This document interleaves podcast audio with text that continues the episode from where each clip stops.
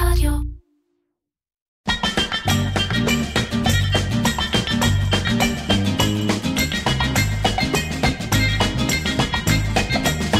עיר קצ'ר, קריאיטיב פודקאסט, עם מירן פחמן.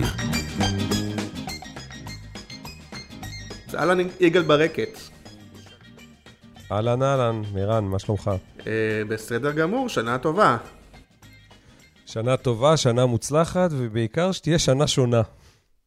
אה, כן, אנחנו נוסעים עכשיו, נעשה, נשוחח לנו ביחד לפרק מיוחד לראש השנה, אה, שאני מניח שיתעסק הרבה בשנה שחלפה, אה, ואולי קצת על, נדבר על איך השנה הבאה באמת יכולה להיות שונה. אז קודם כל תודה שככה, אנחנו, אנחנו מקליטים רחוק, אתה, אתה בבידוד, נכון? נכון, אני בבידוד, לצערי הבן שלי חלה בקורונה במהלך השהות שלו בשנת שירות, והביא אותה הביתה, אז אה, הוא מתאושש ומצבו בסדר והכל טוב, אני מקווה שאנחנו לא נדבקנו ונשאר אופטימיים. יפה. כמה זמן עוד נשאר לך בבידוד? או רק התחלתם? אני עוד לא יודע... אנחנו רק התחלנו, אבל נראה לי שהבידוד והסגר, בקיצור, נשפטתי לאיזה חודש אה, מאסר בלי אפשר, שום אפשרות להשתחרר קודם, נראה לי. וואלה, לגמרי. אז נאחל אה, בריאות אה, לכולם. אה, תודה, תודה. ו, אה, אז, אז תגיד רגע, באמת, אה, תספר קודם כל באופן כללי, אנחנו, אנחנו נעשה שיחה גם על, אה, אתה, לא אמרנו, אתה מנכ"ל של משרד הפרסום יהושע TBWA, אה, נכון. למי שלא יודע, ואנחנו אז באמת נדבר גם על המשרד שאתה מנהל, וגם באופן כללי, אולי נלמד מזה על מצבו של עולם הפרסום, ואולי גם על עולם השיווק. אז, אז בוא נתחיל ככה בגדול, תספר רגע שאלת פרי סטייל על איך הייתה השנה. שנה הייתה שנה מאוד מאוד מאתגרת. אה, ברמה האישית אני חייב להוכיח, אה, אני חייב לומר שהשנה הזאת אה, לי הוכיחה משהו שאני ככה בתודעה שלי מאוד מאוד חזק, אתה יודע, וזה ששום דבר הוא לא מובן מאליו. אתה אל תאמין לשום סיפור, כי המציאות תמיד יכולה להתהפך לך. התחלנו את השנה בצורה מאוד מאוד טובה במשרד, היו לנו ארבעה לקוחות חדשים שהגיעו למשרד, ו... לא צפיתי בכלל את הנושא הזה של קורונה שפתאום תיכנס ותשנה לנו את כל סדרי העולם. והיא שינתה את סדרי העולם, ועברנו את מה שכולם עוברים. אה, ואני חושב שזה תהליך שהוא תהליך מאוד מאוד מעניין, שהשורה התחתונה שלו בעיניי זה אה, באמת אה, עובר אותו טוב ושורד אותו טוב מי שיש לו יכולת למידה בריל טיים ויכולת השתנות בריל טיים, אני חושב שזה מה שעשינו. ממצב של עבודה כרגיל וצמיחה למצב של פתאום אה, אה, אה, מחלה וסגר וחל"תים וחזרה מהחל"תים, וכל אה, תהליך כזה הוא תהליך שבו נאלצנו להמציא את עצמנו מחדש, ואני חושב שזה מצב אה, אה, אה, שכל התעשייה חווה וכל העולם הכלכלי-עסקי בכלל חווה. אז, אז בוא, בוא ננסה באמת לפרק את זה קצת כדי שיהיה לנו ככה מעניין. גם נגיד לדעתי שאתם אה, סיפור מעניין, מעניין ומייצג, כי אם אה, אתם אה, בחמישייה נגיד, נכון? אפשר? נכון. כבר, כבר כבר מזמן לא מודדים, אבל נגיד בחמישייה, מצד אחד אתם לא נגיד הענקיים כמו מקן ואדלר, ומצד שני לא קטנים, אפילו לא בינוניים, אז זה כזה נראה לי מייצג. אז, אז בואו בוא, בוא נדבר רגע על, על ההתחלה. קודם כל על ההשפעה של זה באמת על היקפי הפרסום, על העבודה, על ה... אה, איך זה התחיל. בהתחלה זה התחיל, בוא נגיד במרץ, וכשהתחילה הקורונה, אז התקציבים הפסיקו לחלוטין, ואז קצת חזרו, תספר רגע איך זה היה עם הלקוחות שלכם. אני חושב שהשאלה שלך דווקא היא, היא, היא, היא טומנת תשובה מאוד מעניינת. כן. אה, אמרת, אתם לא גדולים כמו. עולם הפרסום מודד את עצמו בשיטות קצת מיושנות, שבהן בעצם הוא מודד לפי יפעת אה, את הפרסום המסורתי, ולפי זה הוא מדרג. אה, והפרסום הזה אה, הוא רק הצד החיצוני והבולט של הקרחון. מתחת לקרחון יש את כל העבודה בעולמות הדיגיטל הפרוגרמטיים, שאני אגיד לך עליהם אחרי זה כמה מילים, אבל שהם אה, עולמות עתירי עבודה והם לא נספרים בשום מקום, משום שלא גוגל ולא אה, אה, פייסבוק ולא IDX ולא עוד כל מיני פלטפורמות מנוטרות. בעולם הזה אני חושב שאנחנו אחד משני המשרדים הכי גדולים. אה, אנחנו היום בטח הכי גדולים בקמעונאות, ואנחנו עושים המון המון המון המון עבודה, והעבודה הזאת לא נפגעה. זאת אומרת, באופן אה, אה, אה, די צפוי, אני חושב, אולי גופים שפתאום נכנסו לאיזה שוק, כי לקוחות שסגרו אותם, או לקוחות שפתאום נאלצו להתמודד עם, עם עולם עסקי שהם לא מכירים אותו, Uh, הדבר הראשון שעשו זה קודם כל צמצמו תקציבי פרסום. אגב, אחרי שבועיים או שלושה כולם חזרו לפרסם, אבל בהתחלה הייתה מין איזו תחושת uh, uh, פאניקה ועצירה. מה שכולם לא עצרו והעצימו, uh, זה את עבודות הדיגיטל. אני יכול להגיד לך שיש לנו לקוחות שאנחנו בשלושה חודשים תוך כדי סגר, uh, עשינו שם קפיצות מדרגה דיגיטליות שהיו לוקחות שלוש או ארבע שנים. מה, תן דוגמה. בהעמדת פלטפורמות. זה... כן. אני לא רוצה לנקוב בשמות, אבל לקוחות מתחום הקמעונאות ש... התחילו איזשהו customer, התחילו איזשהו ג'רני דיגיטלי של אה, אה, להיות שם במקום של האי-קום בנוכחות מאוד מאוד חזקה. צריך להבין שלקוחות מיומנים היום באי-קום זה לקוחות שאין הרבה משרדי פרסום שיודעים לעבוד איתם, אבל מי שיודע לעבוד איתם זה עתיר כוח אדם, זה עתיר אנליזה. אה, זה עתיר עבודה יומיומית של ייצור קריאייטיב בכמויות ובקילוגרמים, קריאייטיבים מאוד מאוד קטנים. אה, והלקוחות האלה דווקא בתקופת הקורונה המירו ועברו לעבוד חזק מאוד אה, אה, בדיגיטל. אז מהבחינה הזאת, אני חייב להגיד לך שאנחנו עבדנו ממש כרגיל, מה גם שבסוף, אחרי איזו תקופה של שלושה שבועות, גם הלקוחות הגדולים המשיכו לפרסם, כי אם אתה מנתח רגע מי נפגע, אז אתה יודע, הבנקים המשיכו לפרסם, ותחום הקמעונאות המשיך לפרסם. בוא נגיד קמעונאות, יש לכם את יינות ביתן. בקמעונאות יש לנו את ינות ביטן, ויש לנו את מגה, ויש לנו את uh, קבוצת אופיס uh, דיפו, uh, ביחד עם טאצ'יט, שאומנם נסגר ב, בנתב"ג, אבל המשיך לעבוד uh, כרגיל. Uh, ואני, uh, אתה יודע, בהיבטים האלה, זה, זה לקוחות, ש... ויש לנו את, כמובן את אייס, שהוא לקוח דגל, אחד הלקוחות הדיגיטליים הכי מתקדמים והכי מפותחים במדינת ישראל. אה, אה, שעבד ו- ו- ועשה קפיצת מדרגה מדהימה, גם ככה הוא היה מאוד מתקדם, עשה קפיצת מדרגה מדהימה. אה, ואתה רואה בעצם את, ה- את הדבר הזה כאילו קורה.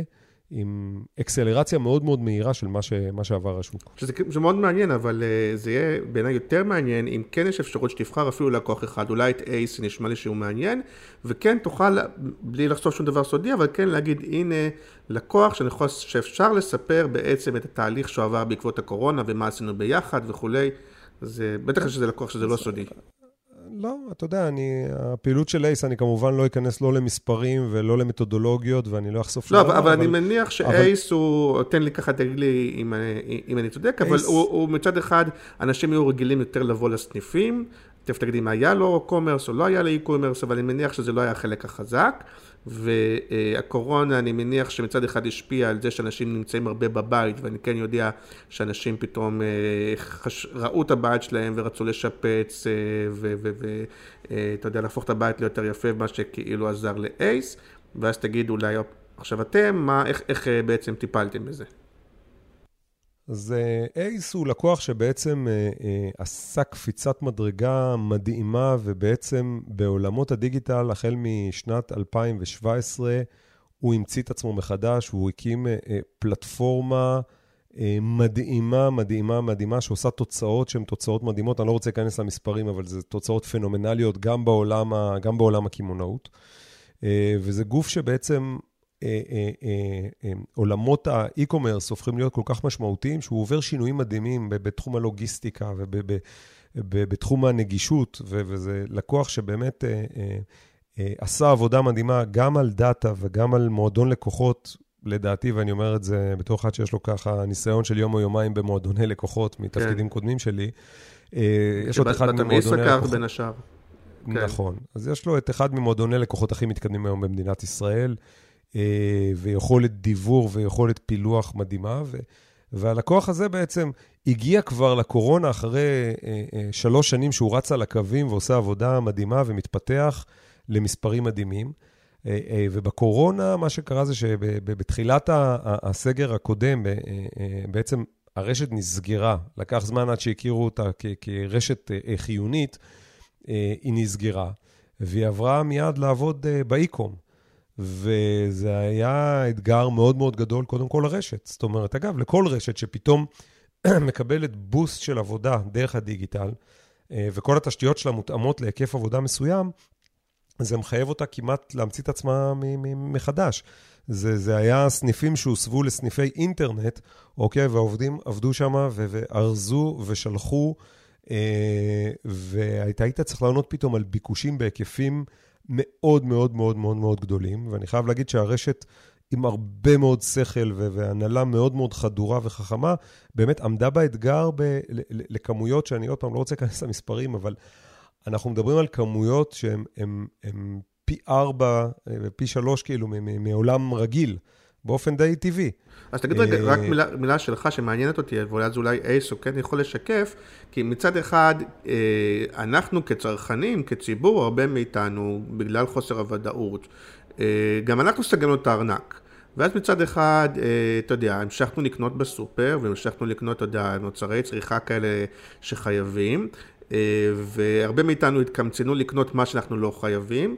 ומצד שני, אני כן יודע שהנה, אפרופו אייס, זה לא, כן, קונים דברים לבית, זה לא דברים שחייבים, ומצד שיש הרבה תחומים שפרחו, אה, ואנשים כן הוציאו כסף למרות חוסר הוודאות, אז איפה זה ככה במאזן? כמה יותר אנשים אה, בעצם הפכו להיות חסכנים ובונקרים, לעומת כמה דווקא אה, עשו קניות באי-קומרס, גם בדברים הלא חיוניים.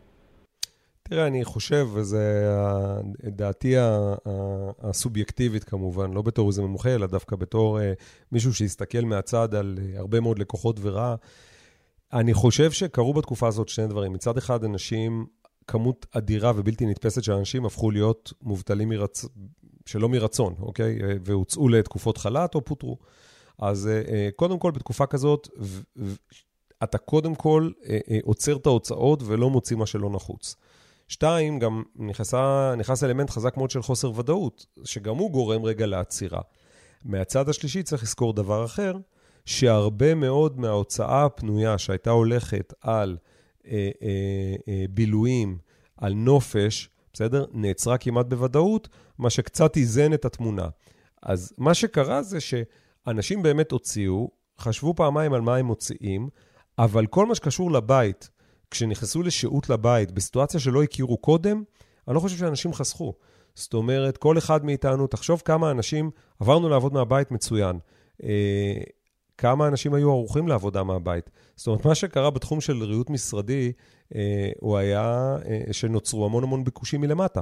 מה שקרה בתחום של לפטופים, אגב, היה פה תקופה של, של כמעט חודש שאי אפשר היה להשיג לפטופים במדינת ישראל. הם נשתו, כי... אה, מצלמות אינטרנט, לפטופים, אוקיי? ו... תגיד רגע, אה, בוא, בוא נדבר רגע מול ה- ה- הלקוחות. ההתנהגות של הלקוחות בעצם הייתה אה, זהה נראה לי ב, אה, בהרבה מובנים, נכון? כולם בהתחלה הקפיאו, לא ידעו מה לעשות, ואז היה שלב שבכלל כל הלקוחות, כל משרדי הפרסום עשו מין משרדי מחבקים אתכם, במיוחד בתקופ, בימים אלו, איך אתם התמודדתם עם זה? אני יכול להגיד, אני חושב, לעשות את החלוקה הבאה. תראה, התקופה הראשונה והמיידית, כשהתחילו לדבר על סגר, הייתה פתאום הקפאה. זאת אומרת, כולם לא הבינו מה הולך לקרות, והתגובה המיידית הייתה, חכו רגע, עוצרים הכל. זו הייתה תקופה יחסית די קצרה של שבועיים-שלושה, שמה שקרה, שמהר מאוד הזריזים הבינו שיש פה הזדמנות, ונפתחה תקופה שנייה שאני קורא לה תקופת החיבוקים. אני לא כן. אומר את זה באיזה קטע רע, אלא דווקא הרבה גופים מתוך איזושהי אחריות ודאגה למצב, כמובן רצו לפרסם את עצמם, אבל רצו להזדהות, רצו להגיד, חבר'ה, אנחנו מזדהים, וכל אחד לתת את הטוויסט שלו, ואז נפתח תקופה של חודש, חודש וחצי, שכולם חיבקו. אה, וכולם עשו קמפיינים אה, אה, של במיוחד בתקופה זאת, וביחד נעבור את זה, וזה היה מין קמפיינים כאלה יותר תדמיתיים, מחבקים, מאוד לאומיים. כמובן, כל אחד גם נתן את הטוויסט הקטן שלו. תגיד רגע, יש... אחר... יש ערך באמת לדעתך בקמפיינים האלה, שבאמת זה יותר יזומות של משרדי הפרסום, שאמרו, רגע, יש עכשיו מדיה, אה, ויש רייטינג, ו- ועשו מין יזומות כאלה גם בשביל ההכנסות שלהם, או שאתה באמת יש ערך לזה שבנק דיסקונט יגיד, אה, אנחנו איתכם ברגעים אלה? אה, יש ערך להגיד את הדבר הזה, משום שקולך צריך להישמע, אוקיי? ואם הוא נשמע באיזשהו הקשר רלוונטי, הוא עדיין נשמע והוא עדיין חשוב. צריך לזכור שתהליך של בנייה של מותג בתודעה, אה, בנוי מהרבה מאוד וינייטות וסיפורים קטנים מאוד, שלא בהכרח מובילים להמרה או לרכישה באותו רגע, אוקיי? כן. וזה גם הזדמנות מצוינת, אתה יודע, נוטים להעלות על נס היום את כל הנושא של ה-RTMים, בסדר? גם זה סוג של RTM, ואני חושב שהוא כן, הוא חשוב. הוא מפסיק להיות, אגב, אפקטיבי כשכולם עושים את זה, וכשאתה קורא ברייק, כשכל המפרסמים נמצאים שם, אז זה שלב שאני אומר, חבר'ה, לא צריך את זה יותר, כי אתה נבלע. לא, אבל אז מול של... הלקוחות אתה יכול להגיד עוד יותר, יכול להגיד להם, מה, כולם שם ורק אתם לא? מה זה אומר?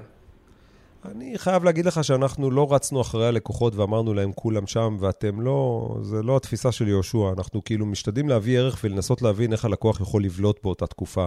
אנחנו אה, אה, תמיד נעדיף לעשות קמפיין שמביא, אתה יודע, בעולם קופות החולים כולם חיבקו. מכבי לא חיבקה. מכבי הביאה כלים אמיתיים, בסדר? אה, הביאה את קיי, הביאה את, אה, אה, את מכבי רד, הביאה פורטל תוכן, ולא עשתה קמפייני חיבוקים, אנחנו ביחד איתכם. זו, אני חושב שזאת גישה שהיא גישה יותר נכונה, כי תחבק אם אין לך מה להגיד, אבל יותר נכון לך שיווקית, בסדר? למצוא רגע מה הלקוחות צריכים באותו רגע ולתת להם את, ה, את, ה, את הפתרון הזה. ולכן אני נגד קמפייני חיבוקים, אתה יודע, כאיזושהי אה, אה, תפיסה, אני תמיד מעדיף להביא סיפור שהוא סיפור אמיתי שרלוונטי ללקוחות. אוקיי, אבל בגדול אבל... היו שני סוגים של לקוחות, תקן אותי אם אני טועה, שפה גם היה איזשהו עניין, כי יש לקוחות שמצד אחד בתקופה הזאת אה, קראו תחת העומס והנטל, נגיד שהם קוד יינות ביטן כאלה, כי פתאום כולם הזמינו אונליין והם היו צריכים להיערך והם לא רצו לפרסם, כי אמרו גם ככה אנחנו לא, לא עומדים בזה. ומצד שני אולי סוג אחר של לקוחות שאומר גם ככה סגרנו את החנויות או סגרנו או פיטרנו עובדים, אנחנו מנסים לחסוך ולסגור את כל הברזים שאפשר, אנחנו בטח לא נפרסם עכשיו. אני אחלק את זה ל... אני חושב שהיו שלושה סוגים של לקוחות, והזכרת את ינות ביטן, זו דוגמה מעניינת. אני אגיע אליה תכף. Okay. אוקיי. הדוגמה, הלקוחות מהסוג הראשון זה לקוחות שבאמת העסקים שלהם נפגעו, הם נסגרו, אין הכנסות, ולכן גם אין פרסום, בסדר? כן. אה, הלקוחות מהסוג השני... למשל. זה כל תחום התיירות והמלונות, אוקיי, והבידור. אה, עכשיו, התחום השני זה דווקא הלקוחות, אני, לשמחתי לא היו לנו כאלה, אה, שאני קורא להם, הם, הם הלא חכמים שיווקית, בסדר? שאומרים לך, תקשיב, אני מוכר, מה אני צריך לפרסם? אה, אתה מוכר, אבל גם המתחרים שלך מוכרים, כן. ואם אתה מוכר יותר, גם הם מוכרים יותר, ואם כל הקטגוריה עולה, כי יש עוד 700 אלף ישראלים בארץ בתקופת פסח, כן. אז כולם מתחרים על אותו מדף. ולהפך, זה הזמן שלך להיות בתוך התחרות, אוקיי? כן. אה, וזה הזמן שלך לבנות מותג, והרייטינג מצוין, ומחירי המדיה נמוכים. זאת אומרת, יש הרבה אה, הזדמנויות בתקופה הזאת.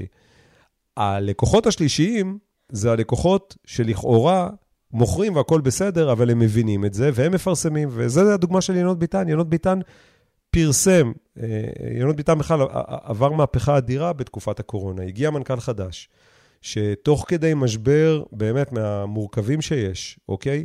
שינה את הרשת, שדרג, שיפץ חנויות, הוריד מחירים, בסדר? התמודד עם אה, לוגיסטיקה והכל on the fly, הוא הגיע איזה שבועיים או שלושה לפני, לפני, לפני הקורונה, כן. אוקיי? והוא הבין את הסיטואציה הזאת, והוא לא רק שהוא לא, לא, לא הוריד את הרגל מהפרסום, הוא פרסם יותר, והוא התחרה על ה-share of spend, והוא עשה עבודה שהיא עבודה מדהימה, גם במגה וגם בביטה.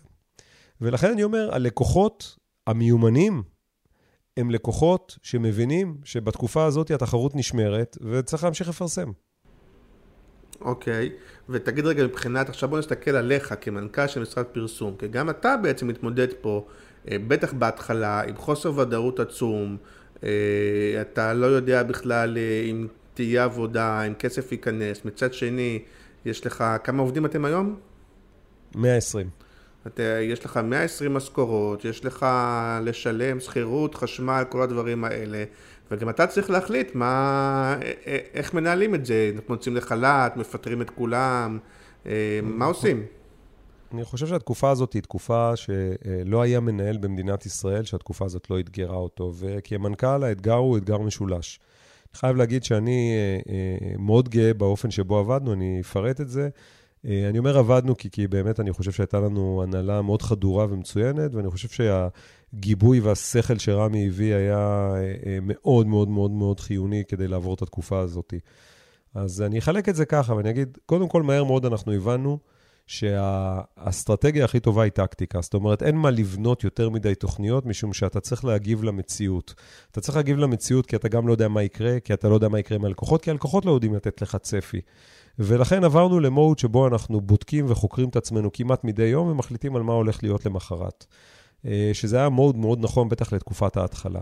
אוקיי. Okay. דבר שני, אני חייב להגיד, אה, יכול להיות שבגלל שאני מגיע מרקע טכנולוגי, אני נורא, נורא, נורא חששתי מהפן הטכנולוגי של התקופה הזאת. זאת אומרת, מהר מאוד, עוד הרבה לפני הקורונה, עוד בחודש ינואר-פברואר, שכבר התחילו לדבר על זה שיסגרו, אני פחדתי, ש... ושהתחילו הבידודים, פחדתי שנצטרך לעוף ולעבוד מהבית, וצריך להבין, משרד פרסום כאילו לא ערוך פתאום להוציא 120 איש לעבודה מהבית, ולכן עשינו עבודה מאוד מאומצת עוד בהתחלה, ואני חושב שאנחנו הגענו הכי מוכנים טכנולוגית מכל משרדי הפרסום. זאת אומרת, הוצאנו אנשים הביתה, אה, וזה עבד מצוין, והצטיידנו גם בתשתיות. והרחבנו את התשתיות, והרבה מאוד מתודולוגיות עבודה של איך אתה עובד, איך אתה עובד עם קבצי וידאו שאתה עובד עליהם במשרד, עם, אה, אה, אה, ברשת, איך אתה עובד עליהם עכשיו כאילו ב, בעבודה מרחוק, אוקיי? התמודדנו עם זה, מצאנו הרבה מאוד כלים, ואני חושב שעשינו שם עבודה נפלאה. זה גם להוציא, והפ... שוב, זה גם להוציא כספים ומשאבים בתקופה שבה אתה חושב הפוך. נכון. כן. נכון, נכון, נכון, אנחנו הוצאנו משאבים, אנחנו הוצאנו המון המון כסף בחודש לפני, ואנחנו הגענו מאוד מאוד מוכנים. אני יכול להגיד לך שכשירדו מ-50% ל-30% ואחרי זה ל-15% בכמות האנשים שמותר להם להיות במשרד, אני אמרתי, זה לא, זה כבר מיותר לי, כי אנחנו כבר היינו אחרי פיילוט מוצלח של עבודה מהבית, כולל גרפיקאים, כולל הכל, ופשוט העפנו את כולם לעבודה מהבית כדי שלא יידבקו וכדי לא להוריד סיכון, והרווחנו עוד שבועיים שבהם התנסינו על רטוב ועבדנו מצוין. זה יפה, אני זוכר, אז, אני, אז... אני רוצה לספר לך שאני זוכר עוד מימיי במשרדי הפרסום, שתמיד כשהייתי מגיע למשרד חדש, תמיד איך שהייתי מגיע, אז היו מתחילים להגיד, אה, ah, רגע, עכשיו מאיפה מביאים לו כיסא, ואיפה הוא יושב, ותמיד היה תמיד נורא מוזר שכאילו אתה נוחת אליהם בהפתעה. אז אני לא יודע, אולי גם כל הדבר הזה השתנה היום במשרדי הפרסום וזה כבר לא ככה, אבל בטח הנה היערכות מראש לדבר כל כך גדול, שלא מחכים שיהיה את הסגר ואז בואו נחשוב מה עושים, אתה אומר, עשיתם את זה כבר חודש לפני. אנחנו נערכנו לזה ממש חודש לפני, כי, כי אני אומר לך עוד פעם, הבנו את המורכבויות שיש בזה, בעיקר באזורים של הגרפיקה והארט והווידאו. זאת אומרת, איך אתה מייצר, אתה יודע, כאילו, אף אחד בישראל לא ייצר אולפן עריכת וידאו מהבית, אוקיי? אה, לנו יש הרבה מאוד עורכי וידאו במשרד, אה, והעברנו אותם לעבוד מהבית. אה, זה היה אתגר טכנולוגי לא פשוט, אני לא, לא אפרט את זה, אתה יודע, זה קצת... כן, לא, אבל, אבל ש... באמת כשאנחנו מדברים על יעילות, אז אה, גם כן, גם הנושא הזה של עבודה בקבצים גדולים, גם של גרפיקה, בטח של וידאו, פוגעת ביעילות. אם אתה עכשיו כל דבר צריך לחכות שעות, זה מוריד מהתפוקה. נכון. נכון, זה מוריד מהתפוקה, זה לא יעיל, לך תאתר את כל החומרים. אה, עוד פעם, אתה, גם כשאתה במשרד גדול, אתה עובד ברשת, אתה לא עובד מקומית בשתי מקינטושים. ו... ולך תאתר עכשיו ברשת, ואתה צריך כרגע להוריד uh, זה, והלקוחות בתקופה הזאת, הם רוצים דברים מעכשיו לעכשיו, כי הכל נורא תזזיתי, הכל נורא מהיר, אתה צריך לתת פתרונות מיידיים. לא, אבל תפעולית, איך הסתדרתם, איך אתם יודעים כמה להוציא לחל"ת, כמה לא, אה, גם, אז... זה, גם תקציבית וגם להמשיך לתת שירות ללקוחות. אז אני יכול להגיד שככה, אנחנו בהתחלה, אנחנו, אני חושב, היינו הכי שמרנים ב, ב, ב, בכל הענף. זאת אומרת, אנחנו הכרזנו על כמות די גדולה של אנשים שיצאו לחל"ת. אני זוכר שהתקשרו אליי כל מיני עיתונאים ואמרו לי, תגיד, מה, אה, נפגעתם? כי המתחרים שלכם אומרים שהם לא יוציאו אנשים לחל"ת וישמרו על העובדים. אני אמרתי לכולם, תנו להם שבוע וכולם מוציאים, אני לא רואה מישהו שהוא מסוגל בכלל לעמוד במצב שבו אה, אה, המשק נסגר, ואחרי שבוע באמת כך היה. וההחלטה לצאת לחל"ת היא הייתה החלטה שמרנית. הוצאנו כמות די גדולה של אנשים, והחזרנו אחרי זה חלק בחזרה. אני חייב להגיד שכאילו, לזכות הממשלה ייאמר שהמנגנון של החל"ת, שעכשיו מאוד תוקפים אותו, אבל לאותו, לאותה נקודת זמן הוא היה מאוד מאוד טוב, כי הוא אפשר, כן. נגיד, לי כמנכ"ל את הגמישות הזאת, כי אמרתי, אוקיי, אני יכול להוציא אנשים, ואם טעיתי, אני יכול להחזיר. אה, כי אל מול עמד נזק כספי שבו אתה נאלץ לשלם לאנשים ולא היה לך מאיפה לשלם להם. נכון. ולכן המנגנון של החל"ת היה מנגנון מאוד טוב, אנחנו הבנו אותו, הוצאנו כמות גדולה של אנשים לחל"ת, למרות שעוד פעם הייתה גם טרוניה בתוך המשרד שאמרו, מה, אף אחד לא נסגר, כאילו, הבטיחו בכל מיני משרדים אחרים שאני לא אנקוב בשמם, שאף אחד לא הולך הביתה ואף אחד לא מפוטר, אתה יודע. יש לי איזה קבוצת עובדים שיש להם קבוצת וואטסאפ עם כמה עובדים לשעבר, ואחד מהם שעבד באיזה משרד גדול, צחק עליהם ואמר להם, תראו, אתם הולכים לחל"ת ואצלנו לא מפטרים אף אחד, ושבועיים אחרי זה פיטרו אותו בלי להתבלבל. זהו, אבל נוצר גם מצב... קצת לא נעים, ש, שבו אה, חלק מהאנשים יצאו לחל"ת ואולי התבאסו כי זה, הם לא מקבלים 100% מהמשכורת לדעתי, והחלק השני שנשאר אמנם מקבל משכורת מלאה, אבל נאלץ לעבוד 200% ו, ולהישחק בצורה בלתי רגילה. ממש ככה. ואני יכול להגיד לך אבל שאנחנו אה, אה, עסקנו אה, באופן מאוד מאוד ברור בהסברה, גם אני וגם רמי.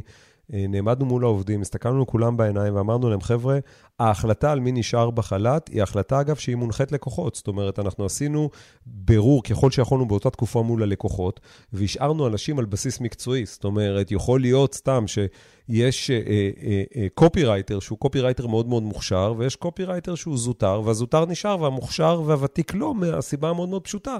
שהלקוח של אותו אה, אה, זוטר כרגע עובד, ולכן יש היגיון שהוא יישאר. אז אני יכול להגיד לך שהעובדים דווקא קיבלו את זה בהמון המון הבנה. אתה צודק שהחבורה שנשארה בבית עבדה, ואני יכול להגיד לך שאני עמדתי נפעם נוכח באמת כאילו המסירות של אלה שנשארו. ועבדו ימים כלילות, כי זה עבודה around the clock, בבית שהרבה פעמים אין בו תשתיות, הרבה מאוד פעמים ילדים על הראש, אה, אה, לקוחות שכאילו משנים את דעתם כל דקה, לא כי הם לא חכמים, אלא כי פשוט המציאות מחייבת אותם לעשות את זה, ואתה צריך לתת מענה בשישי ובשבת, ואנשים עבדו around the clock, ואני פשוט, אתה יודע, אני, אני מוריד את הכובע, אני, אה, בכל ימיי ובכל הקריירה שלי לא נתקלתי בחבורה כל כך מחויבת, גם אגב אלה שהיו בחל"ת, וגם אלה שעבדו מהבית. טוב, אבל העניין של המחויבת היה, ופה אתה רוצה להתייחס במילה, ל... אתה יודע, עברנו ממצב שבו אה, הרבה מהעובדים, בטח בעולמות הניהול לקוח, קריאייטיב, היו במצב שהרגישו שהם יכולים לבחור איפה לעבוד, ומשרדי הפרסום רודפים אחריהם, והם יכולים לבקש תנאים וכל הדברים האלה, למצב שבו הרבה מהם הרגישו שהם צריכים להגיד תודה רבה על זה שיש להם עבודה, וגם אם העבודה היא קשה והיא מפרכת וזה, אסור להתלונן ואסור להגיד כלום, כי חס וחלילה הם ימצאו את עצמם בלי עבודה, וצריך מאוד מאוד להיזהר לא לנצל את זה. אני מדבר באופן נכון. כללי, כן, אני לא יודע מה קרה אצלכם, חס וחלילה, אני מדבר באופן כללי על ה... כן? על, הענף. תראה, אני חייב להגיד לך שההתייחסות שלנו הייתה לא... לרגע אחד לא חשבנו ולא חלמנו לנצל את המצב ולהגיד לאנשים, אל תתפנקו או, או משהו כזה. גם כשקיצצנו ב, בשכר כמו כולם, זה היה תוך כדי הסברים. אה, ו, ואני חייב להגיד לך שלא הסתכלנו על זה ככה לרגע אחד. וזה נכון שכאילו כולם פתאום קיבלו פרופורציות. אגב, אה, וזה בסדר גמור שיש תקופות גם כאלה בחיים, שמכניסות אותך לפרופורציה, ו... וכן, אה, בוא נגיד ככה, מי שנשאר לעבוד לא אה, עבד ברמת מחויבות מאוד מאוד גבוהה, לא בגלל שאין לו כרגע אלטרנטיבה, אלא בגלל שהוא הרגיש מחויב, והוא עשה את זה, והוא עבד מול לקוחות, ו... ו... ועשה את זה, פשוט עשה את זה ככה. יותר מזה, יכול להיות שגם... יש uh, טאלנטים ששוחררו במקומות אחרים, שזו הייתה הזדמנות להגיד, רגע, אולי אפשר לשים עליהם לא, יד? זה, לא אולי. אנחנו, הייתה לנו אסטרטגיה מהרגע הראשון, הגדרנו אצלנו בהנהלה, שאנחנו הולכים uh, uh, לנצל את התקופה הזאת כדי באמת לגייס טאלנטים, אנחנו גייסנו לא מעט אנשים מאוד מאוד מוכשרים ששמנו עליהם עין, היה לנו ממש אה, מתודולוגיה שאנחנו עקבנו ועשינו monitoring ברשתות, אחרי כל מי שהורים דגל ואמר שהוא בחל"ת ו... או, או פוטר, וזה היה אנשים שעניינו אותנו, אז אנחנו מיד דאגנו להביא אותם אלינו. ואנחנו בסך הכל יצאנו מהתקופה הזאת כשאנחנו השבחנו את כוח האדם בצורה מאוד משמעותית, והבאנו לא מעט אנשים טובים, אה, וזו הייתה הזדמנות מצוינת גם להביא אותם. Okay. אוקיי. אגב, לא בהכרח אנשים שפוטרו או יצ... הוצאו לחל"ת. אה, בכלל, התקופה הזאת גרמה לאנשים, אתה יודע, לחשוב פעמיים אה, על, אה, על מה עושים. זו תקופה כזאת של חשבון נפש, גם אישי, אה, גם בהיבט של קריירה, ו, וזו תקופה שמעסיק אה, טוב שיודע אה, אה, אה, להסתכל על זה ולאתר את האנשים האלה, יכול באמת כאילו להרוויח ביג טיים. אוקיי, okay, ובואו נדבר קצת נושאים שלא קשורים גם לקורונה, ככה על, אה, על משרד הפרסום. אז הזכרת קודם את רמי, זה בטח שאלה שמעניינת, אפילו אם היא טיפה רכילותית, אבל רכילותית אה, עסקית. אה, המשרד שייך באמת לרמי יהושע, רמי יהושע ידוע אה, בעיקר לטובה, וגם לטובה וגם לפעמים אולי פחות, כבן אדם מאוד דומיננטי, כבן אדם שאולי לא משחרר בקלות את המושכות, אה, אתה יודע, ואתה בעצם, כמה, כמה שנים אתה כבר ככה מה ש... שלוש וחצי, שלוש וחצי. שלוש וחצי זה כבר, זה בדיוק זמן שאפשר ככה להסתכל על התמונה. אז א', תספר, בטח גם זה מחשבות שלא לך לפני, כן? ללכת להיות מנכ"ל אצל רמי יהושע, בטח זה היה לך מחשבות, ו... ותספר קצת איך זה עובד בהלכה למעשה.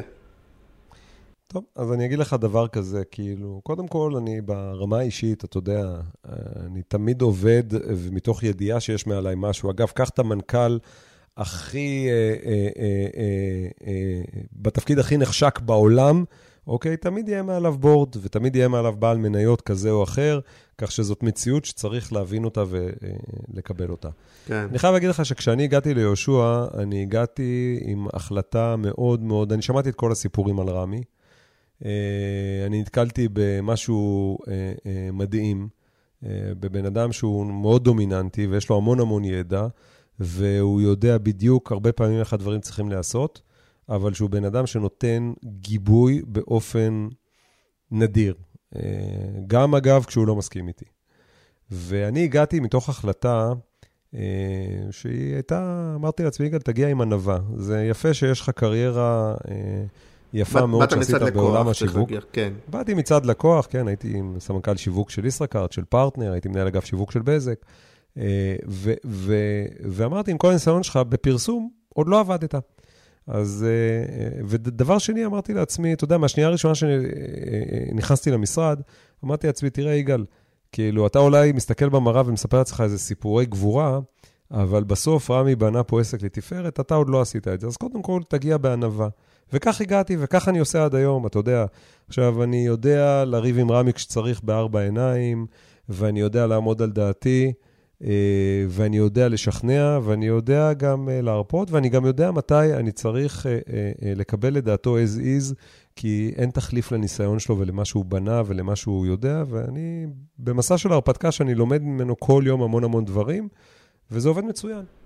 אוקיי, אז איפה, איפה, איפה אתה יכול להגיד שהבאת שינוי, או אתה יודע, אחרי שלוש וחצי שנים, שאתה יכול להגיד, הנה, תקופת, בתקופת יגאל ברקת, זה הערך המוסף, או... מה שאני הבאתי איתי, איפה אפשר לראות את זה, במה זה בא לידי ביטוי. אני חושב שבכמה וכמה תחומים, אבל אני יכול להגיד לך שאני לא אוהב לתת תשובות שמתחילות להאדיר ולספר על עצמי. אני מעדיף להתמקד רגע בתוצאות ובמשרד עצמו. אני חושב שהיום המשרד הוא, אה, אה, אתה אמרת קודם, הוא משרד מהחמישייה, אבל אני חושב שאם אתה לוקח ובודק אותו בהיבט של תשתיות דיגיטליות, ומה הוא עושה, אני חושב שהוא אחד משני המשרדים המובילים היום בישראל, וזה חלק, אגב, שלא מופיע לא בנתוני יפעת ולא בשום דבר, הוא, הוא, הוא נסתר מהעין.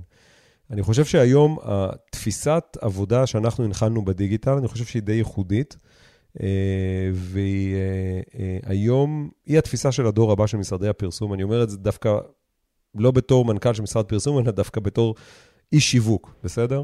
כן. אנחנו, אני חושב שאנחנו פיצחנו באופן מאוד מאוד ייחודי את, ה, את הנושא הזה של הדיגיטל, ושאלה עובדים גם בדיגיטל וגם במדיה המסורתית, ויש לנו היום תשתיות שהן תשתיות שיש למעט מאוד משרדים.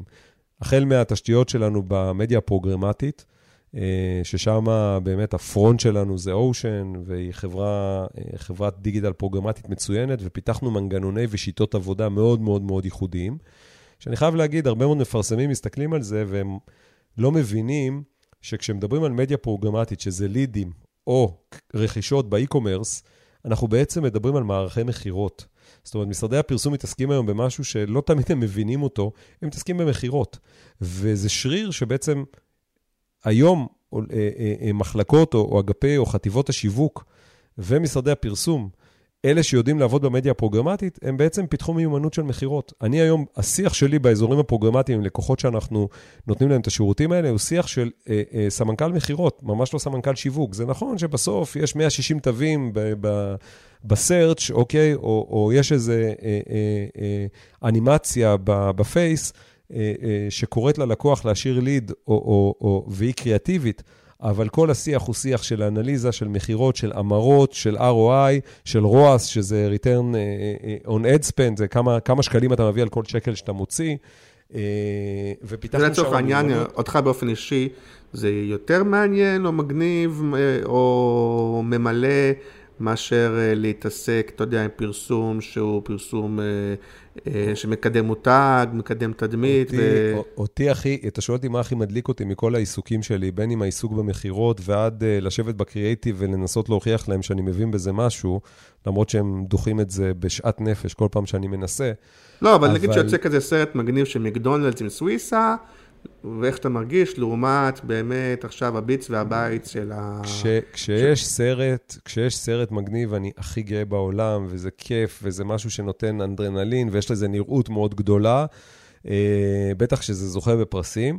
אבל אני חייב להגיד לך שהסיפוק שלי מגיע מהלקוחות, שאני מסתכל עליהם, על כל העבודה שלהם, ואני אומר, בואנה, אנחנו עוזרים להם להביא מכירות במאות מיליונים, אוקיי? כן. ואנחנו בונים להם עולמות תוכן שעוזרים להם לטפל באג'נדות שהם לעולם לא טיפלו בהם בגלל דילמה תקציבית ובגלל שכל עולם הפרסום עבד בשיטה אחת, בסדר? רגע, קמפיין, תן, טלוויזיה, תן, מיליון וחצי שקל. כן, זה מעניין. ד, רגע, אני, תן דוגמה לגבי עולמות תוכן. אני יכול לתת לך דוגמאות בעולמות תוכן שהיום אה, אה, אתה מפתח אותם, אני סתם אה, אתן לך ככה דוגמה מהעת האחרונה, כי הזכרנו את זה קודם. אה, אתה יודע, אה, לעבוד, והיום אופרציית התוכן, או מחלקת התוכן שהקמנו בתוך יהושע, הקמנו אותה במשהו מאוד מאוד מעניין, היא קמה בכלל בפורמט של אה, מערכת עיתון. זאת אומרת, היא עצמאית, היא משרד פרסום בתוך משרד פרסום, היא כותבת, מצלמת, היא עורכת, היא, היא מפיקה בעצמה דברים, כמובן היא נעזרת במשרד, אבל היא עובדת כאילו all in באופן שהוא אופן אה, אה, אה, מלא. ואתה יודע, אני יכול לתת לך... של אלכס? נכון. כן, אה, אוקיי. אלכס, בניהול של עומרי כמובן. אה, את עומרי אני לא אה, מכיר, סליחה, אבל זה התחיל בתור כאילו מין מחלקת משפיענים שהפך להיות יותר תוכן? אז זה ממש לא, אנחנו היום מפיקים, אנחנו עורכים שם וידאו, והיום, אתה יודע, כאילו המחלקה הזאת היא, היא מחלקה שמייצרת קונטנט בהיקפים מאוד מאוד מאוד גדולים, ואתה יודע, אני אתן לך דווקא דוגמה, אה, יש לי המון דוגמאות נוצצות לתת לך, ואני רוצה לתת לך דווקא דוגמה של של אה, אה, אה, לקוח, שאם תסתכל היום על, על הפעילות שהוא עושה, אז אתה תופתע מדברים שאתה תראה שם. אתה יודע, אני לוקח סתם עבודה שאנחנו עושים, נגיד בפרימור, בסדר? כן. שפרימור הוא מוביל שוק, ויש לו קו תקשורתי מצוין שאנחנו לא זזים ממנו, אוקיי? ויש לו מוצר מעולה. אבל יש לו דילמה תקציבית, משום שהוא לא מפרסם גדול, אוקיי? עכשיו, הוא רוצה לגעת בהרבה מאוד דברים. למשל, הוא רוצה לגעת בעולם של ביוטי, בעולם של בריאות, בעולם של הזדמנויות צריכה, אוקיי? זה דברים שעד היום הוא לא יכול לעשות, כי... למה? כי אתה יושב במשרד מסורתי ואומר לו, כן, תקשיב, יש לך תקציב X, בסדר? זה שתי קמפיינים בשנה, שלושה קמפיינים בשנה, זה חסויות. אנחנו פתאום, יש לנו אופרציה. שיודעת על ידי שימוש נכון בדאטה ובסוג של, אני קורא לזה מועדון לקוחות דיגיטלי, כי כל מותג היום חייב שתהיה לו אג'נדת איסוף תוכן, אה, איסוף אה, דאטה, סליחה, אה, ובנייה של סוג של מאגר מדוברים. והיום פרימור יודעת לעבוד בהרבה מאוד זירות, אוקיי? שאתה בכלל לא רואה את זה ואתה לא נחשף לזה, אוקיי? והיא עובדת על זה מתחת לפני השטח, והיא מגיעה לאנשים הרלוונטיים, אוקיי? ויודעת להציף להם סרטים ויודעת להציב להם קונטנט באופן כזה שמעמיק חוויית מותג בסכומים שבעבר אי אפשר היה בכלל לעשות איתם שום דבר. זאת אומרת, אם היית בא אליי והיית אומר לי, יגאל, יש לי 100-150 אלף שקל, אה, כנראה שהייתי אומר לך, תקשיב, ת, ת, ת, תיקח כמה תקציבים כאלה ותחליט איפה אתה שם אותם ותעשה קמפיין אחד על מוצר אחד. כן, יפה. אז מה שמעניין אותי בסיפורים האלה זה שתי שאלות. אחד, באמת שאלת כוח האדם. שפה נגיד הסברת שבתוכן יש לכם מחלקה נפרדת, אבל אה, אפילו בעולם באמת הפרוגרמטי וב... אה, אה, שבו צריכים לחשוב מי מייצר, מי בסוף יודע לייצר את, ה, את הבאנרים הקטנים ואת ה remarketing ואת הפרי רולים ואת כל הדברים האלה, האם היום מייצרים את זה אותם אנשי קריאייטיב שחושבים על הקונספט ועושים את ה, כאילו את ה-ATL הגדול, או שזה אה, אנשים אחרים? התשובה היא כן. אני אגיד לך שכשאנחנו התחלנו לבנות את המשרד, בראייה היותר מתקדמת שלו, אני אמרתי כמה דברים. אחד, אמרתי, אין יותר, אין יותר מחלקת דיגיטל. זאת אומרת, אני כופר בכלל במודל שבה אה, אה, מגיעים החבר'ה אה, מהקריאיטיב, מציגים את קמפיין ה-ATL, ואז מגיע ההוא עם העגיל, שמסביר איך הוא עושה את זה מגניב בדיגיטל. זה שייך לי לפני עשור. כן. אה, אצלנו היום, הקווליפיקציה של כל בן אדם היא קווליפיקציה של A to Z, וכן, היום איש קריאיטיב uh, שלא נוגע במותג שהוא מטפל בו, מקצה לקצה, מהבאנר השולי והקטן, דרך הניוזלטר ועד לתסריט הגדול, בסדר? הוא כנראה לא יוכל להיות ביהושע. אני אומר את זה חד וחלק, אתה יודע, בהתחלה כשבאתי אמרתי, כל החבר'ה, כל הקופירייטרים עוברים עכשיו סדנת uh, כתיבה לגוגל. אז בהתחלה הם אמרו לי שלא צריך, והם צחקו עליי, ואמרתי להם, 100%, אתם תעברו את זה. ואז אמרתי להם, כאילו, יש לכם מבחן בסוף. אז הגיע המבחן, אף אחד לא עבר אותו, כי הם לא באמת באו ללמוד. ואז אמרתי, סבבה, אנחנו עושים את זה עוד פעם, ואני רק מודיע לכם ש... את המבחן הבא, מי שלא עובר, הוא פשוט הולך לשימוע, ולא משנה כמה הוא מוכשר, אוקיי? והם הבינו שאנחנו רציניים, אוקיי? למה? כי אני לא חושב היום שקופירייטר, בסדר? שרוצה לעבוד אצל לקוח, יכול שלא להכיר רגע את כל האג'נדות גם היומיומיות שלו, בסדר? הוא לא יכול רק להתעסק בסרט שעושים פעם בחודש, חודשיים או שנה, אוקיי? ולכן... נכון, למרות שאני אני מפריד, אני שם בצד את כאילו את עניין האגו, או זה שזה סרט גדול, סרט קטן, אני שם את זה בצד, אבל אתה אמרת בעצמך ש, אה, שזה skill קצת אחר, כי, כי זה, נגיד, זה עולם שהרבה יותר קרוב למכירות. ולא לכולם, אתה יודע, יש אנשים שיכולים להיות נורא נורא מוכשרים בלדעת לכתוב להמרות. אתה צודק. ויש אנשים שמאוד מאוד מוכשרים בלדעת לכתוב את, ה, את המערכון, ולפעמים זה אותם אנשים, ולפעמים זה לא אותם אנשים. אתה צודק, ובאמת יש, אה, המנהלים יודעים לעשות את הדיפרנציאציה, ואתה יודע, גם לעשות את זה בשוטף, אבל אני מדבר כתפיסת עבודה. אנחנו כן. היום, אה, למשל, אין לנו היום, יש לנו מחלקת דיזיין, בסדר? שפעם היו קוראים לזה BTL, והיו קוראים לזה סטודיו, ותקרא לזה איך שאתה רוצה, בסדר? אה, כן. זה, זה מחלקה היום שמיומנת, בסדר? אני קורא לזה מחלקת גיל גורן. גיל גורן. אבל כבר בלי גול גורן, כן. אז, אז לנו יש uh, היום, uh, המחלקה הזאת שעשתה קפיצת מדרגה מדהימה, בסדר? יש לנו היום שבעה אפטריסטים על הפיירול. בסדר? אני לא בטוח כמה אולפנים בתל אביב יש להם שבעה אפטריסטים על ה payroll, כן, שעובדים ו- ו- ו- ומנגנים, בסדר? מתוך הבנה שלי, בסדר? שכאילו אנחנו מושקעים, עולים בווידאו, ואנחנו צריכים יכולות של אולפן פוסט, בית פוסט, אוקיי? ואנחנו עובדים על זה, כי, כי, כי, כי אתה צריך לייצר את כל הדברים האלה. עכשיו, תראה, היום, למשל, לקחנו את כל הסטודיואים שהיו, בסדר? הסטודיו ATL והסטודיו BTL והסטודיו דיגיטל, ועשינו ממנו סטודיו אחד, שהוא היום יודע לעבוד גם בבאנרים, גם בפליירים, גם בטיפול בנקודות מכירה, בסדר? והוא יודע לייצר את הכל A to Z. אוקיי, עכשיו זה נותן כוח גדול מאוד, כי בסוף יושבים לי שם מעל 50 איש, בסדר? שזה כוח, שהוא כוח, אני אגיד את זה ברע, כוח יצור. אה, אה, מאוד קריאטיבי, שיודע לעשות הרבה מאוד עבודה, אוקיי? גם על השוטף, וצריך בשביל זה תשתיות. עכשיו תראה, אני אגיד לך עוד מילה אחת. אתה תשאל היום את עמרי, סמנכ"ל הדיגיטל, יש לי ולא איזה מין רפליקה שאנחנו תמיד עושים במצגות, שאני אומר, אה, עמרי, תגיד להם מתי אתה, מתי, מתי אתה זכאי לבונוס ומתי ההצלחה שלך היא הכי גדולה, ואז הוא עונה לי, כשאני לוקח את הדברים שלי, שם אותם בארגז והולך הביתה. זאת אומרת, דיגיטל צריך להיות חלק אינהרנטי מכל מה שהמשרד עושה.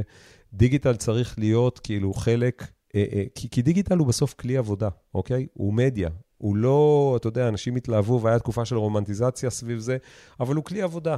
אה, והיום אני חושב ש... וזה המשפט היותר חשוב, בסדר? היום כל מי שמתעסק בלקוח צריך להכיר ולדעת איך הוא מתקשר עם הלקוחות גם דרך פייסבוק, לא בהיבט של איזה כלי מדיה זה, אלא בהיבט של מה נכון, איך עובדים נכון בפייסבוק, אוקיי? וזו הנקודה היותר חשובה. אתה יודע, היום תקציבאים שמתחילים לעבוד ביהושע, אנחנו בוחנים את הפרופילים שלהם, ולראות אם יש להם פרופילים מאוד מאוד חזקים והם יודעים לתחזק פרופיל. אגב, אם לא, אנחנו לא ניקח אותם להיות תקציבאים. אוקיי? זאת אומרת, התנאי הבסיסי זה שאתה יודע לקדם את עצמך ברשתות החברתיות, כי זאת נקודת הכניסה ליהושע. בלי זה אתה לא יכול להיכנס ולעבוד. אוקיי, ו... אז הנה, הנה השאלה, החלק הקצת יותר ביקורתי. נראה איך תתמודד איתו, אבל אם אנחנו עוסקים בעולם של תדמיות, אתה יודע, אז עוד פעם אני יכול להגיד, תמיד אני שם את הכוכבית, שזה ככה אה, תפיסתי בלבד, אבל יש נגיד את אה, משרד אחד שהוא נחשב הכי קריאטיבי, ויש משרד אחד שהוא נחשב אולי הכי חזק, יודע לקנות את המדיה הכי טוב, ויש, והשאלה היא, מה לדעתך הפורטה של יהושע, כאילו, מה, כשאתם הולכים עכשיו נגיד למכרז, מה, למה יהושע ולא באומן, מקן, אדלר, אה, או לא יודע מה, מול באמת דברים יותר בוטיקים כאלה כמו ליאור ברנט, או איפה, איפה בעיניך החוזק של יהושע? אני חושב שהוא נמצא חד משמעית בשתי מקומות. קודם כל, אתה יודע, אם אני לוקח כרגע ואני מגיע לפרזנטציה, אז, ואני שם את כל המהלכים הגדולים שלנו, ראש בראש מול המתחרים, אז אני יכול להראות כמעט בכל קטגוריה איך המתחרים שלי ב-share of spend גדול בפי שתיים ממני מביאים אפקטיביות יותר נמוכה. וסתם, אני אתן לך דוגמה, אתה יודע, טקס האפי האחרון, בוא ניקח לקוח שדיברנו עליו, אייס, בסדר? בטקס האפי האחרון, מהלך השנה בקמעונאות היה מהלך של אייס, אוקיי? אייס עושה ב-ATL, אוקיי? בקו תקשורתי, אגב, עם אפקטיביות אדירה עם רותם כהן, עושה קמפיין בשנה, זהו. ואייס ניצחה ב-4 מיליון, 3 מיליון, 4 מיליון שקל, בסדר, נתוני יפעת, ניצחה את איקאה עם 25, ניצחה את שופרסל עם 15 רק בזירות הדיגיטליות, ניצחה את בי עם השקה שהושקעו בה 12 מיליון שקל, אוקיי? וזה okay. עונה על השאלה. ואז, אגב, וזה מוביל אותי ליתרון השני, אפרופו אייס, כשאני פותח ומראה את היכולות של המשרד בעולמות של marketing automation, בעולמות של ה e-com, בעולמות של יצ... יצירת התוכן, בסדר? כשאני שם את כל הדברים האלה, אני לא חושב שיש הרבה משרדים שיודעים להביא את הדבר הזה, ואני חייב להגיד לך שאם אתה מחפש נראות בסחורות ואהובות, בסדר? אז נראות של סחורות ואהובות זה לא משנה, כאילו, תביא לי פרזנטור, תן לי רפיטיציה, אתה תהיה בסחורות ואהובות. אגב, גם אם אתה לא תעשה... דווקא פעם הייתם משרד שהוא מאוד חזק בסחורות ואהובות. כן, אבל אני... לא, אבל דווקא השאלה שלי, ושוב, אני מודה שזו גם שאלה של, אנשי קריאיטיב.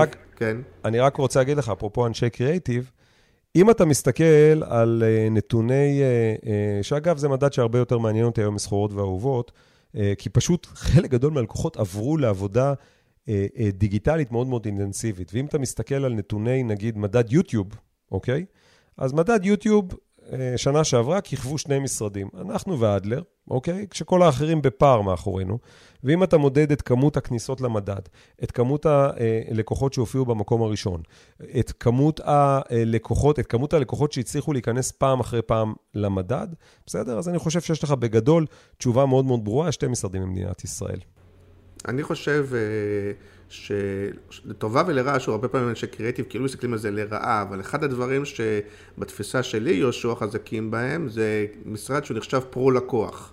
עכשיו, פרו-לקוח זה מצד אחד, וזה אני גם חושב שמאוד מלוכה שאתה תסכים איתי גם לרמי, וזה דבר טוב כי הוא בנה אותו במשך הרבה שנים, שיהושע ובטח רמי התאבד בשביל הלקוח. אני חושב שזה אחלה, והצד השני של זה, זה לפעמים אומרים, רגע, נגיד על חשבון קריאייטיב, או על חשבון אומץ, או דברים כאלה, לפעמים הוא יכול להיות טיפה יותר שמרני, כי הוא לא, כי הוא פרו לקוח במובן שלא רוצה לעצבן את הלקוח. אני שומע את זה הרבה מאוד פעמים, ואני אומר דבר נורא נורא פשוט, אני כופר בתפיסה הזאת. אתה יכול להיות הכי פרו לקוח, לקוח לא, קורא, לא קונה ממך שירות טוב. שירות טוב הוא תנאי בסיסי. לקוח קונה כן. ממך... בסדר? פתרון פרסומי שמבדל אותו ומביא אותו לתוצאות. ולכן כשאומרים לי, תקשיב, אתם מיוחדים ב- ב- ב- בתפיסת לקוח, אני אומר, אז אתה יודע, אני נותן תשובות, אני אומר, כן, תפיסת לקוח איפה בדיוק, אוקיי? במכבי, בסדר? מכבי בשלוש שנים האחרונות עשתה, עזוב רגע את תקופת הקורונה, עשתה שתי קמפיינים בטלוויזיה. זה הכל. אנשים בשוק כשהם שומעים את זה, אומרים לי, מה? שתי קמפיינים? אני אומר, כן, שתי קמפיינים. היה לה איזשהו איסור רגולטורי לפרסם, והיא לא פרסמה. אוקיי? פרסמה מקומית, פרסמה בדיגיטל, יש שם עבודה מטורפת, אוקיי? כן. אבל אני אומר, האפקטיביות שאנחנו מביאים בפרסומת אחת במכבי, אוקיי? פלוס העובדה שיש שם מערך שלם שמייצר המון המון המון המון עבודה, שמסייעת למכבי, מסייעת בלבד, כי זה, זה, זה ההישג הוא של מכבי, להיות הקופה הצומחת ביותר בישראל כבר ארבע שנים, אוקיי? אה, זה התוצאה שבסוף אני מביא אותה. אז נכון שבברנג'ה של הקריאייטיב, אתה יודע, באים ואומרים לי, כן, רגע, אתם לא משרד קריאייטיב. מה זאת אומרת לא משרד קריאייטיב, בסדר? אם אני מנצח באייס, עם פרסומת אחת בשנה, את כל הקטגוריה, אם אני מנצח עם מכבי, בי פאר, אגב, אוקיי? את כל המתחרות, כאילו, ההיברידיות והלא היברידיות ו-you name it, אוקיי? ב-share of spend הרבה יותר קטן, אוקיי? טוב, הנה דוגמה, ל... אה, מותר לגלות איזה דיון שככה השתמשנו פעם, ב... אה, נגיד על נושא המחזמרים, נגיד שיש אתה יודע, גם מקדונלדס וגם, מה היה עכשיו לאחרונה, גם פרימור וגם אחרים, שעושים, אה, ובאייס, אני חושב שדיברנו על אייס. אז נגיד, אתה יכול להסביר כן. את השיקול הזה, שאתה אומר, ואתה גם אומר, המקבץ מלא בשירים. אז נגיד, למה מחליטים או מציעים עוד פעם בוא נעשה שיר? אני חושב, אני אגיד לך משהו. אני קודם כל, תראה, למה יש שירים? כי השירים עובדים. זאת אומרת, זאת התשובה הפשוטה. למה יש פרזנטורים? כי פרזנטורים עובדים, בסדר? למה יש, עוד פעם, אנחנו לא אוהבים לעשות את זה, למה יש פרסום פרובוקטיבי? כי הוא עובד. תפריד רגע בין טכניקה לבין מהות, בסדר? כולם פתאום מתעוררים ואומרים, וואי, יש שירים. אתה יודע, אני חייב להגיד לך, בכל הקריירה שלי בשיווק, כבר מלפני 15 שנה, כמעט ולא לא עברו שנתיים בלי שעשיתי איזה שיר. רק לא דיברו על זה כטרנד. זו הייתה טכניקה שהיו מביאים אותה, אוקיי? פרזנטורים זה טכניקה שמביאים אותה. אה, כן, לא, אבל הרבה פעמים היום הביקורת, הביקורת שלי אפילו אישית נגד השירים, היא שהשיר הוא לא כחלק מקונספט, אלא הוא פשוט, מה שאני קורא לו לשיר את הבריף. ואז אם השיר הוא חלק מקונספט זה פחות, אה, נגיד במקדונלדס, לי זה אישית פחות מפריע, כי מקדונלדס זה מגניב, כי זה חלק מה, מהשפה, מהרעיון, מהקונספט, זה עובד מעולה. ויש מקומות, לאו דווקא אצלכם, בכל מיני, בכל מיני אה, אה, קמפיינים, שנראה שהשיר הוא דרך אה, לספר את הבריף. תראה, אני רוצה להגיד לך משהו. אתה, הביקורת שלך, אני חושב שהיא מוצדקת. אה, אבל אני לא הייתי פוסל את השימוש בשיר, כאיזשהו reminder אה, שעוזר להרים, כי הוא מתיישב על איזה שיר מוכר ועל איזה אה, מוזיקה אה, מוכרת, אוקיי? זאת טכניקה. אני אתן לך את התשובה רגע מזווית אחרת, בסדר? כן. באחד המקומות הקודמים שעבדתי, היה לי פרזנטור מאוד אהוב, ויום אחד, כאילו, משרד הפרסום הגיע אליי, והתחיל דיון על השפה. ואז אמרתי, תגידו, מה השפה? ואז אה, דווקא איזשהו איש קריאייטיב אה, אמר לי, השפה זה, והוא נתן את שם הפרזנטור. כן.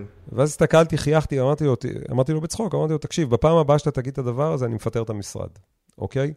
מה אני רוצה להגיד? כן. מה אני רוצה להגיד? אני רוצה להגיד, כאילו, אם המשרד הפך את השירים לשיטה לעשות פרסום מוכר ואהוב, אוקיי? אבל אין מאחורי זה כלום. זאת אומרת, הוא מקבל בריף, ואז הוא אומר, אוקיי, איזה שיר מתאים לזה? בוא נכתוב לזה מילים, יאללה, נצא. בסדר? זה משרד שהוא בעיניי לא ראוי. אם המשרד אבל, יש לו איזו חשיבת עומק של איך זה משרת את השפה, איך זה משרת את הקמפיין, איך זה משרת את, אה, אה, אה, את התנהגות הצרכנים, אוקיי? אז יש לזה מקום. גם אם זה נעשה כחלק מהקראת בריף, וגם אם זה נעשה בדוגמאות שאתה נתת כחלק מ- מיצירה של משהו שהוא שונה, ייחודי, שזור בתוך המותג, אוקיי? ויש הרבה דוגמאות כאלה. נכון, אבל נגיד גילוי נאות, אני גם עבדתי ביהושע.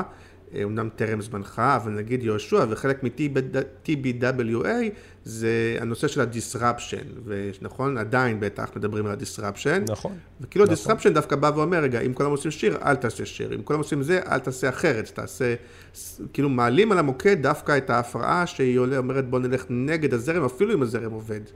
כן, אבל שיר, שיר הוא בסך הכל טכניקה. זאת אומרת, אה, שיר הוא בסך הכל, אתה יודע, אתה נתת דוגמא את מקדונלדס, אני, אני חוזר רגע דווקא לייס, ואני אתן לך עוד, עוד דוגמא. אתה תסתכל איך רותם כהן שר, בסדר? ואתה תסתכל מה הוא שר, זה תמיד יהיה משהו שהוא מקורי. תמיד יהיה לך כן. בסוף גג, אגב, שהופך למטבע לשון, אוקיי? בשביל זה, זה, כי זה מסייע לשכירות. יש הרבה מאוד עבודת קונסטרוקציה והרבה מאוד עבודת מחשבה של planning קריאייטיב של איך לבנות את הדבר הזה. ולכן אני אומר, אני, אני לא פוסל שיר.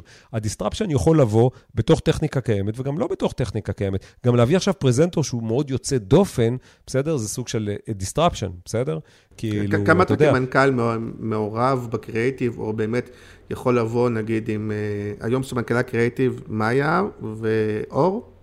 מאיה ואור, כן. כן. אז כמה, נגיד, אם, אם הם... המעולים. אז כמה באים הם באים ואומרים, תקשיב, זה הדבר, זה הקמפיין, זה הוואו. כמה אתה בדברים האלה לפעמים יכול להגיד, אה, לא בא בחשבון, או תשנו, או כמה... אני כמעט ולעולם לא אפסול משהו שהם מביאים. אני יכול להגיד לך שיש לנו הרבה פעמים קטטות אימים.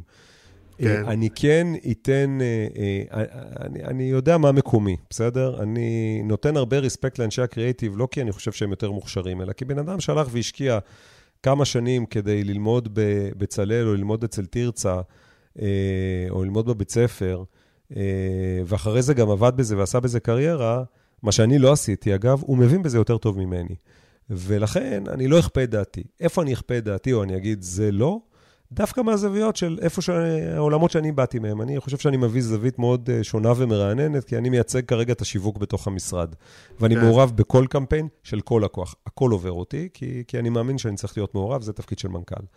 כן. אבל אה, אם אני רואה שם איזשהו פאול של משהו שלא יעבור, כי לא יתחלק בגרון, כי יש איזו מציאות רגולטורית שלא יכולה כרגע לסבול איזה דחקה שאולי קופירייטר מאוד מוכשר לא כל כך רואה אותה, שם אני אשים את, ה, את הגבול. אבל אני בדרך כלל לא אגיד, אני אגיד את דעתי, ובדרך כלל מאיה ואור, אה, הם יכריעו. אגב, ברוב המקרים, אה, אה, מכיוון שאנחנו מדברים פה בשקט ואף אחד לא שומע ואף אחד לא ידע, אז אני יכול להגיד לך שגם ברוב המקרים הם צודקים. כן, אבל השאלה היא גם אם אתה רוצה שדווקא הם יאתגרו, מצד אחד, מה שנקרא, יגרמו לך לזוז בחוסר נוחות בכיסא, וכן לאשר, לא לאשר, וזה, אתה אומר, זה חלק מהתפקיד שלהם, אפרופו disruption, או באמת אתה אומר, בוא, בוא נייצר איזשהו אה, פס ייצור שזורם בצורה הרמונית, ואנחנו מבינים אחד את השני. לא, אני לא מחפש הרמוניה, אף פעם לא חיפשתי הרמוניה. אני תמיד מעריך אנשים שבאים, הופכים לי את השולחן ואומרים לי, המטומטם, אתה לא מבין כלום. אה, אני, אני באמת מאמין בזה כתפיסת חיים, בסדר? בצורך לבדוק ולבחון ולבקר את עצמך כל הזמן, ובקטע הזה אני חד משמעית אה, מושך אותם ככל שאני יכול כדי שיאתגרו וכדי שלא נביא את הטריק הידוע והמוכר ולא נקרן את הבריף, וגם הרבה, אגב, הרבה מאוד פעמים אתה צריך גם לעמוד מול לקוח, שזה גם לא פשוט, אה, ולהיות דעתן מול לקוח, שזה לא פשוט. טוב, אז ואני... עוד שאלה אחת מהפחות נעימות, אבל אתה מנכ"ל חזק, תעמוד בזה. אה, אם אתה רוצה לספר רגע, האם הרגע הקשה יותר של השנה, נגיד, זה העזיבה של טרה? אה, זה היה רגע קשה, אני לא, לא מתכוון לברוח מהשאלה. אני רק אגיד ככה, מי שמכיר ובקיא במה קרה בטרה, יודע שהעזיבה של טרה לא הייתה על רקע מקצועי ולא הייתה על רקע של חוסר שביעות רצון מיהושע. אה, אלא שם, היה שם עניין פנימי שאני לא מעוניין להיכנס אליו, ומאוד מאוד אישי. אה, סמנכ"לית השיווק של טרה לא ידעה בכלל על ההחלפה של המשרד, זה הוצנח מלמעלה, ואני יכול להגיד דבר אחד, אה, אני מאוד מאוד מאוד גאה, בסדר? ב-heritage של המשרד שבנה את מולר כמותג על בקטגוריית היוגורטים, כן. ב-share of spend שהוא שליש מהמתחרים. אה, אגב, אומצה לחלוטין ביהושע.